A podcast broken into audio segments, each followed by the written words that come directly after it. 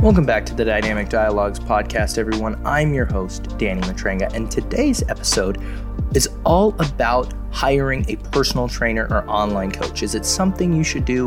What should you be on the lookout for? And for those of you who are coaches, you'll probably learn a lot too. Now, before we dive into it, I want to let you in on a giveaway. So, for anybody out there right now who's working out from home, dealing with all this crazy stuff, having a program that you can do that's progressive and uses minimal equipment or just the weight of your own body is really, really valuable. So, I'm going to be giving away six of my body weight only and minimal equipment only home programs. These are month long programs that are structured in a way that they're actually progressive. They're not a month's worth of random workouts, they're a month long protocol that is either body weight or uses a pair of light dumbbells and a pair of heavy dumbbells. Now, these have been on my website for a little while, but I wanted to reward some of my podcast peeps by doing a giveaway. So, very simple way to enter the giveaway simply screenshot this episode or any other episode of the podcast that you've liked up into this point, share it to your Instagram story and tag me. That's it. Screenshot, Instagram story, tag your boy. You're entered into the giveaway. I'm going to give away three of each of those between probably when this launches Friday, and you'll know by the end of the day. So it's a really good way to uh, potentially get yourself a program and also help share the love and help the podcast grow. So without further ado, let's dive into today's episode, which are the five reasons it makes sense to hire a coach. So, this episode actually comes at the request of you guys. I regularly ask on my various social media platforms as to what direction you want me to take solo podcasts. Podcasts where I have guests on, roundtables, or interviews, I usually try to play to the expertise of the guest because that's the best opportunity for me to provide you guys with value. But with solo podcasts, I'm usually going to be selecting topics that you guys want to hear directly from me. And one of the more common questions was how do I know if I need a trainer or what should I look for in a trainer? So I originally wrote a blog on this, but I thought it would make for a fantastic, fantastic podcast episode. And first, let me preface it by saying this. I understand these are very uncertain times. These are very unique times, both financially as well as um, sociologically. A lot of us are unable to get to and from the gym, but because this one's highly recommended, maybe you listen to it and pocket what I have to say for a day where some of this makes more sense. By no means do I want you to think that you're failing if you don't have a coach or a trainer, or that it's the only way to be successful. And again, obviously take this with a grain of salt because this is what I do for a living. But I will be honest with you up front. I don't think everybody needs a coach or a trainer, but I think there's a lot of pros and I think it's worth going over. So let's talk a little bit about coaching and training as a whole and who probably would benefit the most from it from a population standpoint. So, everybody, for the most part, would benefit from it. Everybody would benefit from having somebody either in person or online whose job it is to hold you accountable to getting the best possible workouts, uh, hold you accountable to hitting nutrition targets that are aligned with health and performance. That's obviously not rocket science. Having somebody help you be healthier and train harder is always going to be a good thing. But the investment in a coach has the ability to pay particular dividends for people who are either new to lifting, completely new, or within their first two years, I would say, those who fall into that novice to intermediate category, uh, elite lifters or people at a very high competitive level who need to get the absolute most out of their training, and professionals who may be in their middle age to even advanced age who are doing things that are very high powered, that have very little room for error and require them to get the absolute most out of their free time.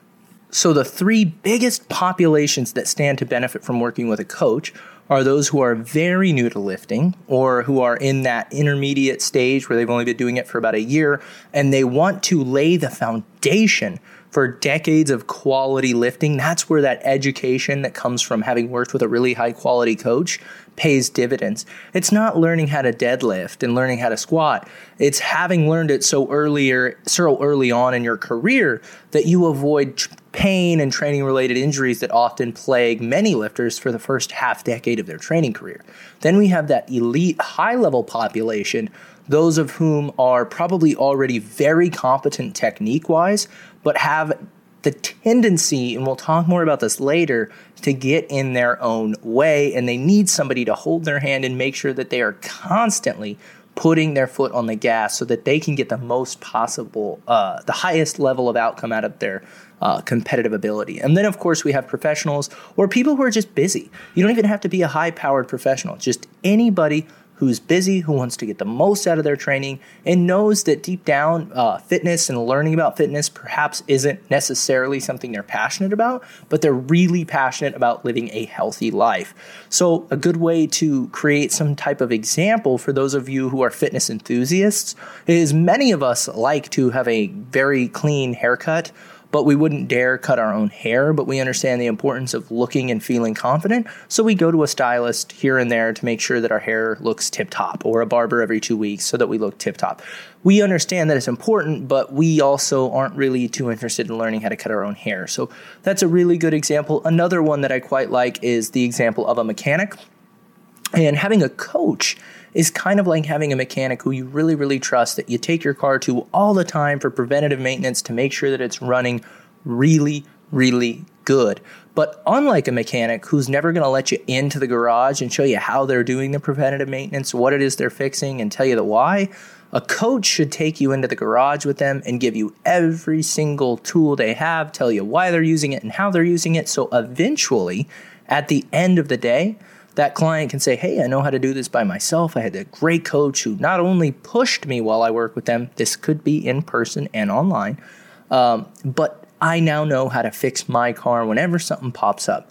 And something that I've found is if you do a good enough job of educating and explaining to people as a coach, whether that be in person or online, there's always new things to be learning, new things to be working on, and people tend to stick around despite actually becoming self sufficient. So, I have for you five reasons, the biggest reasons that hiring a coach makes sense. So, first, let's dive into number one, and that is that objective feedback trumps subjective feedback. So, objective feedback is essentially non opinionative. It is what it is. It's the facts. Okay. It's cut and dry. That's the science, baby. The data be what the data be. Now, on the other side, we have subjective feedback, which is usually our own interpretation of how things are going, and it tends to be a little bit biased. So, to put it as simply and concisely as possible, when it comes to our own training, our subjective feedback and our subjective interpretation of how we're doing tends to be either overwhelmingly positive or overwhelmingly negative. And what I mean by that is this what you'll find is most people, when left to their own devices to do their own programming, their own nutrition coaching, um, they either think they're doing exponentially better than they are, or they they think they're doing exponentially worse, and they end up actually hammering themselves too hard, and they develop some degree of negative self talk, and they can actually get quite destructive. So Let's first talk about what happens when subjective feedback runs a little bit too positively. And there's actually some literature and evidence out there in the, the uh, research space that's kind of aligned with the idea that when people are left to their own devices and they get a little bit too friendly with how they're interpreting how they're doing, things can get away from you. A great example of this that I always like to cite are when people are asked to recall their food intake. So if you put people in a metabolic ward, which is a, essentially a room where you can just watch them eat, um, you can give a very accurate log as a scientist as to exactly how many calories they're eating. So, metabolic ward trials are really good for weight loss. And a lot of times, what they'll do is they'll compare a metabolic ward versus people who are just doing recall. And so, when people are left to recall how many calories they're actually consuming, they usually overestimate or underestimate how many calories they're burning by up upwards of 50% and they overestimate how many calories they're burning by like 50%. So they overestimate how much they burn and they underestimate how much they eat. And a lot of that is tied to simply just not knowing any better. But again, it's that psychological piece that we tend to be really friendly with ourselves. On the flip side, I've worked with a lot of clients who the first thing I have to tell them when they come to me is, you're pushing too hard. Um, in fact, one of my clients, she's probably in her late 30s. She's a teacher and she is incredibly, incredibly lean, very strong, has developed a very, very impressive physique, like extremely impressive physique. But a lot of those training habits over the years resulted in some injuries and some wear and tear. But that subjective feedback on her end wasn't that she was doing too much, which she probably was. It was that I just need to do a little bit more to break through this pain, and I just got to keep pushing. And so, again, a coach would say to either one of those people, to the people who are subjectively a little bit too nice, they would say, okay, you're not being honest with yourself, you're overeating, and you're not doing a good job of recalling or tracking those. We need to do XYZ. And then on the flip side, to that person who's very type A, very driven, very uh, potentially hard on themselves, they might say, hey, look, you are doing well. In fact, you're doing so well. We need to incorporate more recovery modalities. We need to insert some carbohydrates here and here, right? A coach's job is to provide that objective feedback. So, your job as the client is to implement the plan, whether that be in in person sessions or online where you're implementing a plan from afar, and accumulate data with which that coach is going to kind of review and go, hmm, okay. And coaches should be asking questions like, hey, how's your sleep going? Hey, what are your macros looking like? Or, or, or what's food looking like? You know, there, there's different check check-in mechanisms that coaches use and I use some and different coaches use different ones, but there should be a dialogue around what a lot of people call biofeedback, which would be, hey, how's your sleep? How's your stress? And a coach is able to interpret that data and go, hmm, okay, so what you're telling me is your sleep's been poor and your stress has been high, but you're and you're mad at yourself for getting weaker. Well, would you believe me if I told you that not getting enough sleep and being stressed would impact your training? And then the client goes, Oh my gosh, I'm really glad you told me that because I was being too hard on myself. So there's a lot of ways that having somebody whose job it is to provide that objective feedback can keep you from going too far to one side of the road. We call that going from guardrail to guardrail. A coach's job is to keep you right between those two lines, driving a little bit over the speed limit. And I say a little bit over the speed limit because when I when I when I use this analogy, a lot of times people will only push themselves the bare minimum or they'll push themselves way too far. And anybody who's ever driven a car knows you can drive a little bit over the speed limit without getting in trouble. And our coach's job is to try to get you to that maximum level of miles per hour that lets you get to your goal a little bit faster than you would have otherwise, but not so aggressively that you drive over the speed limit and end up getting a ticket, which in this case would be end up getting injured, end up getting burnt out, end up getting fatigued, um, a variety of different things that can come with pushing too hard. But when you're a coach, your emotional investment is in the client's success. And at the end of the day, you're able to look at everything, communicate with them, provide support, and keep them on that road on the straight and narrow. And you're certainly going to get them there a little bit quicker. So, for those of you who tend to be on one side or the other, you're either a little bit too hard on yourself, right? You're a little bit too nice to yourself. Coaching makes a ton of sense. And for those of you who are brutally honest with yourself and you tend to be really good at providing objective feedback, you'd probably, one, make a great coach but also you'd probably be somebody who is very receptive to coaching. And I've actually found some of the clients who I've worked with who have the most success are actually those who, wherever they were on that side of that subjective feedback, where they're a little bit too hard or they're a little bit too nice, they actually end up being the ones that come down to being a little bit more pragmatic. They end up being a little bit more realistic by the end of the process, or they already are, and they see great success. So, whether you're listening to this and still deciding between getting a coach or not, a piece of advice I have for you is to consistently practice working on moving from those two subjective outliers, whether it's all the way towards being too nice or too mean, to that more objective place that exists kind of in the middle. So, the second big reason that I think it's very important that people at least consider hiring a coach, especially whether they're th- this applies more to those who are early on in their training career or more advanced, is we tend to do what we like to do more than what we need to do. So, a pitfall a lot of trainees run into is they get very entrenched in a routine, very ingrained in some habits, and they do lifts, mobility work, and eat foods that they enjoy doing, not necessarily the things that they should be doing. And a good coach and a good trainer always knows you have to give clients uh, a little bit of what they want and a little bit of what they need. And what I mean by that is if you're working with a client in person and you make them do nothing remotely close to what they want to be doing. So, for example, Mary Muffin Top walks in day one and she says, I want to tone my abs and my arms.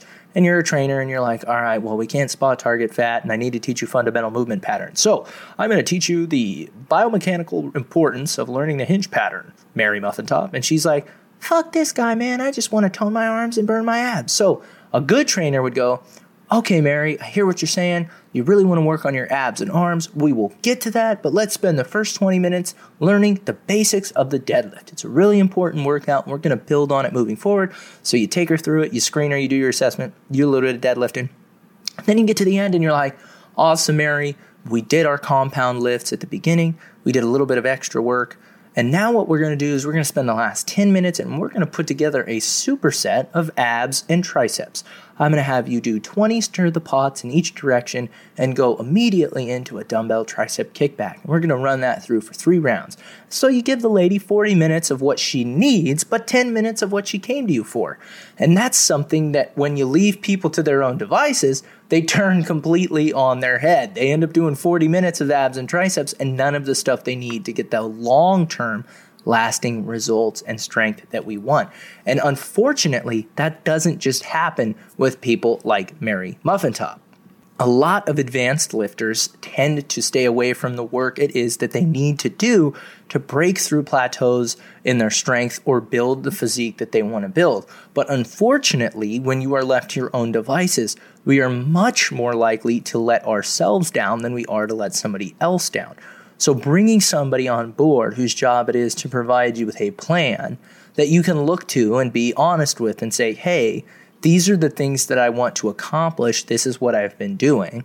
And the coach, if they're doing their job, is going to say, okay, I see what you've been doing. I like some of it, but here's what we need to insert, inject, or add in to make sure that you really get there because whatever you've been doing isn't going to get you there.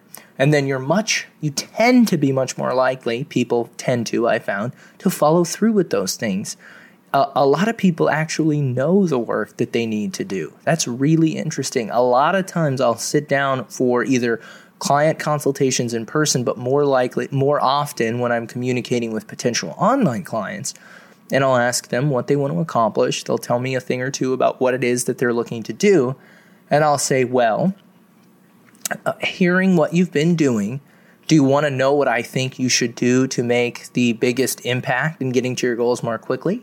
And they'll often answer the question for me. So I could be like, for example, let's say it's a higher level power lifter and they go, Oh man, well, you know, I just really have a hard time getting out of the hole in my squat. And so I'm thinking, all right, so some of this hip extension ability is a little bit weak. We need to do more direct glute work. Um, and I go, okay, well, let's say this guy's name's Brad. All right, Brad, so you're having a hard time getting out of the hole in your squat. You know what I think the number one thing you should probably be working on, Brad?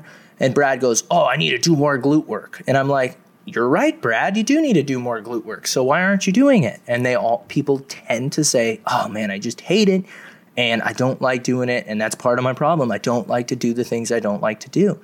And in seven years of coaching, I, at first, when I started doing this, I would have never believed that people were aware of the things holding them back. Um, and certainly that's not the case with everybody, but it's startlingly more common than you would think. And I think this becomes exponentially more, to, more true when we talk about nutrition. Um, granted, there are a lot of issues and nuance with nutrition, but most people looking to lose weight tend to know they need to eat less. But they're not able to implement it without somebody to hold them accountable to it and enforce those things that need to be done. So, a good coach is able to walk that fine line of holding your hand and also coaxing you to want to do it for yourself, providing you the support needed to help you do the things you need to do, even if you know you need to do them and you just can't quite get it done on your own. That's very common, and that's why that one was all the way up there at reason number two. Hey guys, just wanted to take a quick second to say thanks so much for listening to the podcast. And if you're finding value, it would mean the world to me if you would share it on your social media. Simply screenshot whatever platform you're listening to and share the episode to your Instagram story or share it to Facebook. But be sure to tag me so I can say thanks and we can chat it up about what you liked and how I can continue to improve. Thanks so much for supporting the podcast and enjoy the rest of the episode. Now, we're getting into three, four, five, which not only are helpful for deciding whether or not you should hire a coach, but also if you're gonna hire a coach, picking the right one. So, tip number three when looking or considering to hire a coach, understand that one, you may not be the expert you think you are. And number two, your coach might not be the expert that you think they are. Now, this may sound condescending, but I have found it to be true over the years. People think they really, really know a lot about fitness, particularly intermediate to semi advanced lifters. But just because you've been lifting for a long time doesn't mean you've been educating yourself for a long time. And a lot of people do a lot of the wrong stuff for a long, long time, and they get these ideas entrenched pretty deep. And a good coach can help educate you through those pitfalls. Now, on the flip side, a lot of coaches, especially on the internet space, are not the experts we think they may be, particularly when we start using the term influencer. It's very important to understand that just because somebody has a great physique does not mean they understand all the nuances of helping you achieve a great physique. Perhaps they do. I don't want to discount that.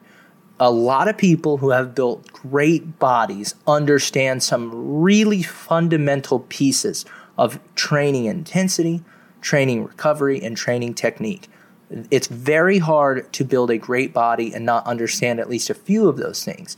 What becomes very difficult is how does that person communicate what they know to somebody who's maybe the opposite gender, maybe 20 years older, 20 years younger, has a very different lifestyle, right? That's where coaching and the education piece and having a degree, we'll get to this in a minute, um, having certifications, having experience can be really, really valuable, is in helping clients apply principles, right? So, again, number three, people tend to think they know more than they know, and they tend to think anybody who has a nice physique knows everything that they need. And that's not always the case. When you're looking for a coach, there's a few big, big things that I think you guys should look for. So, number one, multiple years of working with clients in an in person setting. Now, this applies for online coaching even more so. Why am I so big on in person experience for online coaches? And I've gone back and forth with people in comments who think, no, I can do online. I, I understand, blah, blah, blah, blah. I can do it just fine. I've never trained a person. I don't want to. That's not for me. It is very difficult to build and compile the skill set necessary to help people achieve lifelong transformation, better movement, better nutrition without having communicated with them face to face. Watch them move face to face. Put your hands on their body in a non weird way. Okay? Had hard conversations. If you've had somebody break down in front of you and cry, about why it is that they cannot reach their goal. And you were able to comfort them, take them through a great session, and carry them to that transformation. That can make your communication skills really, really polished and really, really good because it's hard. And those are the things that you're fostering with in person training. That's not even getting into the explanation of technique, the examination of technique, all of the nuances of program design that are exponentially easier in person. But what happens is you have people on the internet who have a large degree of influence and a nice body, and they get way too many clients who have a lot of issues and need very specific coaching, and they have no idea how to communicate with them. They cannot provide them with the emotional support they need. They cannot provide them with proper programming or programming critique because they don't know what they're looking for. They just have a nice body. So that's why in person coaching is vital when you're looking for a coach, whether it be in person or online. It's important that people have experience communicating fundamental principles to you in person. Because if they can't do it in person, they're certainly not going to be able to do it over text, email, WhatsApp. Understand that the nuance and the various layers of coaching um, are hard to communicate if you don't have a handle on it. And the best way to build that handle is with experience. Period. End of story. Another thing you should look for is accredited certifications. Now, I don't think that certifications are as important as I used to. In my like first 2 years in the industry, I accrued like 10 personal training certifications from different organizations because I thought that it was a must. And I've legitimately and 100% honestly lost count, but I know I'm north of 20 now. And all of them have been very influential and they've been helpful in their own regard. They're not as important as I thought they were. But what accredited certifications show you is that your coach is invested in continuing to grow and develop. Um, or the, the potential coaches you're working with are people who are willing to spend discretionary income to travel all over the world in many cases, usually all over their country, to learn from experts, to learn techniques, to stay current, to keep their licensure going. And that's really, really important because even at the end of the day, if they already knew a lot of those concepts and topics, which is why a lot of coaches stop going, they go, I already know that shit. Okay, well, maybe you already know it, but have you heard it put this way? Are you open to continuing to grow? What you're asking your coach basically to do is to model the behavior that they would want from you. If your coach isn't willing to learn or listen to other people, why the hell would you learn and listen to them? Right? So, not only are the accredited certifications a good way for a coach to protect their butt, or, you know, they don't have to be certifications. They can be things like weekend workshops or seminars. Um, these are really good tools for coaches to stay current and continue to provide you with value. If your coach is not growing, they're going to be very limited in how much they can continue to provide and support you as you become more and more advanced. So look for a coach who likes to go out and learn. And don't be afraid to ask if you're looking into a coach, hey, what was the last continuing education thing you did? And, and what did you learn? What did you like? Like, pick these people's brains. There's a lot of coaches out there, and you as a consumer have every right to make sure that you are working with the right one or one who cares. Number three thing you should be looking for. So, this is subtopic three inside of reason three. So, several accredited certifications, multiple years working in an in person setting, and here's a big one testimonials. If a coach does not have testimonials for you, or they're not willing to provide them, run away. Period. I would be I would be willing enough to give potential clients the phone number of other clients or uh, uh put them in contact with one another to ask them questions.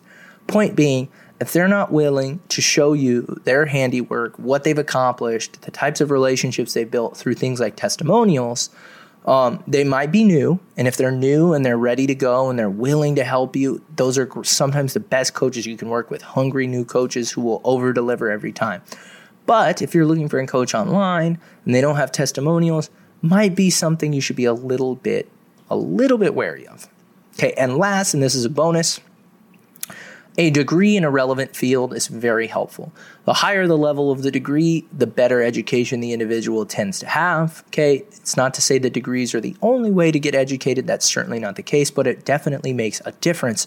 And of course, relevant field includes, but is not limited to, things like kinesiology, exercise science, uh, exercise physiology, anything in the medical world, nutrition, and even psychology. These are all relevant fields, particularly for coaching that if your coach or potential coach has some accreditation there, whether it's a bachelor's degree, master's degree, even a PhD, which probably they're not doing a ton of coaching, but those are things that can again help you ensure you're working with a high quality individual who really knows what they're talking about. So that is point three.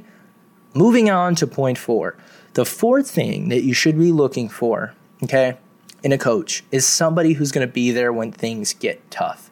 A lot of coaches simply do not want to communicate with their clients. The name of the game with online coaching is get more clients, provide less communication, things like weekly check ins, all this stuff, or not giving out phone numbers or only doing email. I, look, you can do what you want. But I give my clients unlimited email access and I give them the ability to jump on a phone call with me at a moment's notice if things really are going crazy, shit's hitting the fan, and they need help. The reason that I do that is because I believe that people need support when things get tough. And a lot of coaches only want to work with clients when things are going smooth, whether that's in person or online. And if you want to help people make long term, lasting change behaviorally that will drive health for the rest of their life, you have to give a shit about the human being. And if you only care about the transactional relationship and you're not willing to listen to the problems, you're not willing to listen to where they're struggling, you don't want to respond to emails, you don't want to respond to texts, you don't really care.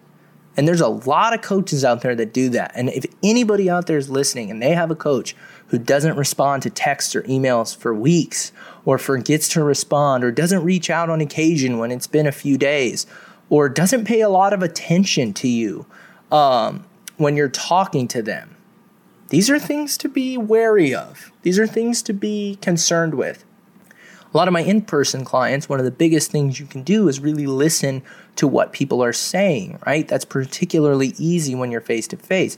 It's harder when you're online. And if you have a coach who's saying, oh, I only do weekly check ins, you need to check in on this day, and they provide you with a really short response, their ability to support you is limited enough. But if you, as a client, feel off base reaching out to them for help when you're struggling or you, need, you have a question, you're not going to get the most out of that relationship. And a lot of people are paying hundreds, sometimes even thousand, not thousands, but upwards of a thousand dollars a month to work with various coaches, and they have unbelievable communication restrictions. And communication is at the core of all relationships, particularly coaching relationships. So, having somebody who's there for you when things get tough and who's open to communicating with you on a what I believe to be reasonable frequency of of multiple times a week is huge. And if your coach isn't willing to do that or if coaches aren't willing to do that, you you might still work with them and get great results, but I would certainly say it's less likely because, and we'll talk about this in the next point, it's really important that you have somebody there who's willing to communicate, who's willing to talk to you, and who's willing to educate. Uh, which takes me to point five. The last reason you should hire a trainer is that self sufficiency is born from education, okay?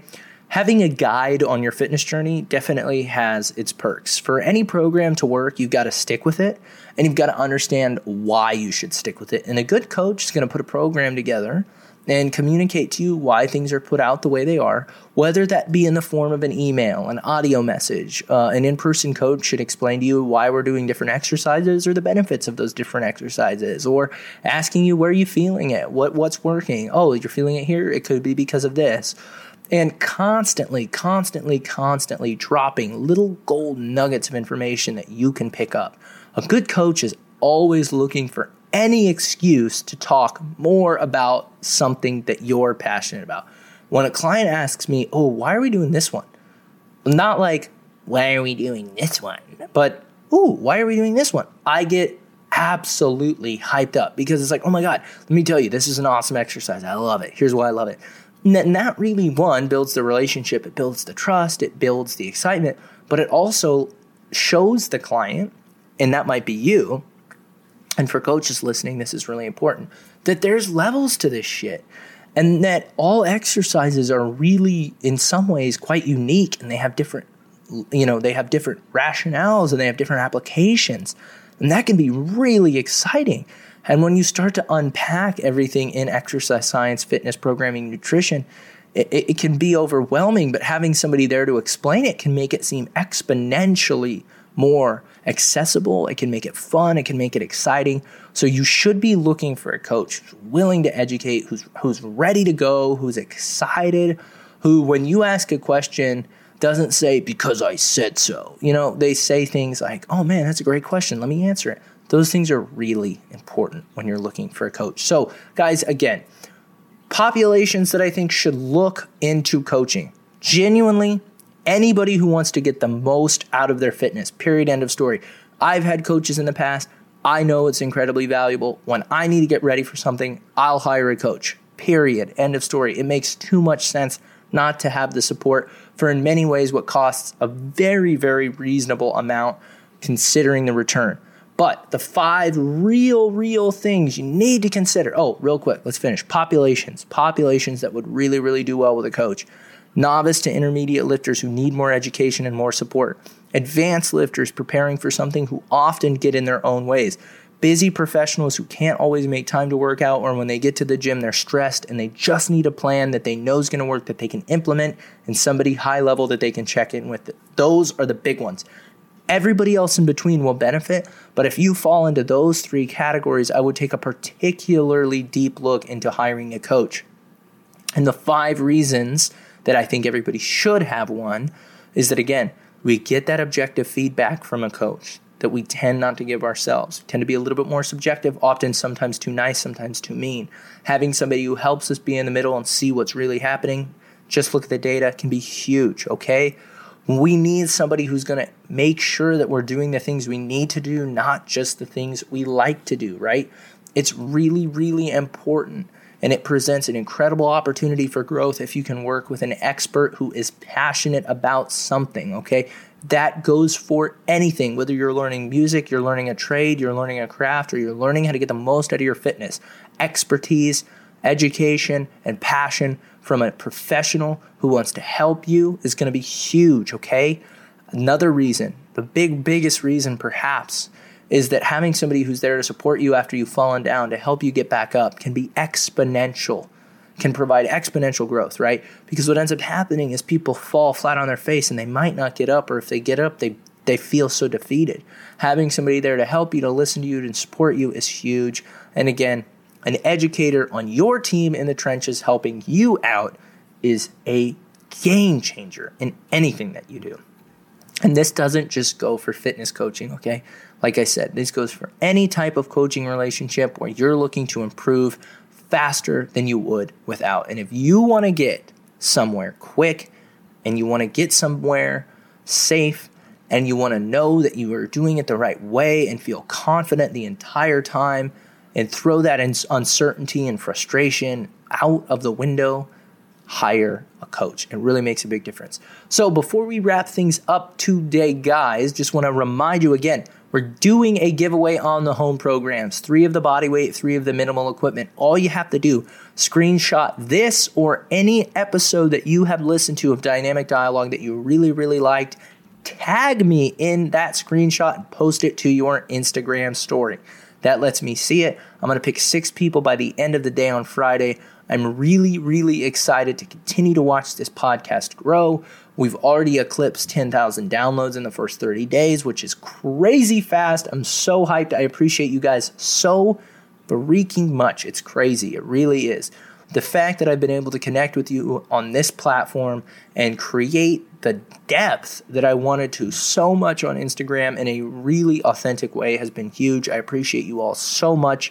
If you want to help me continue to grow this, share the hell out of it, share it on different platforms, leave a five star rating and review. I'm not going to stop asking for help because for me, this has been a really impressive medium. Uh, I've been shocked at how fast it's helped me gain and reach new people, and, and I want to do that. That is my goal. I want to help as many people get in the best shape they possibly can, and I'd be silly not to ask you guys for help. And again, for anybody who's listened this far, I genuinely do appreciate every single one of you. I know this is a tough time. I know this is stressful. It'd be really easy to sit back and just watch Netflix and not train and binge watch this and binge eat that. But the fact that you guys are listening to this with all the free time you have, getting some activity in, tremendous kudos to you. I appreciate it. We're going to make it through this. Keep up the good work. Stay strong. Tough times don't last, tough people do. Again, thanks so much for listening to Dynamic Dialogue. And remember, it's always a good day to be a good person.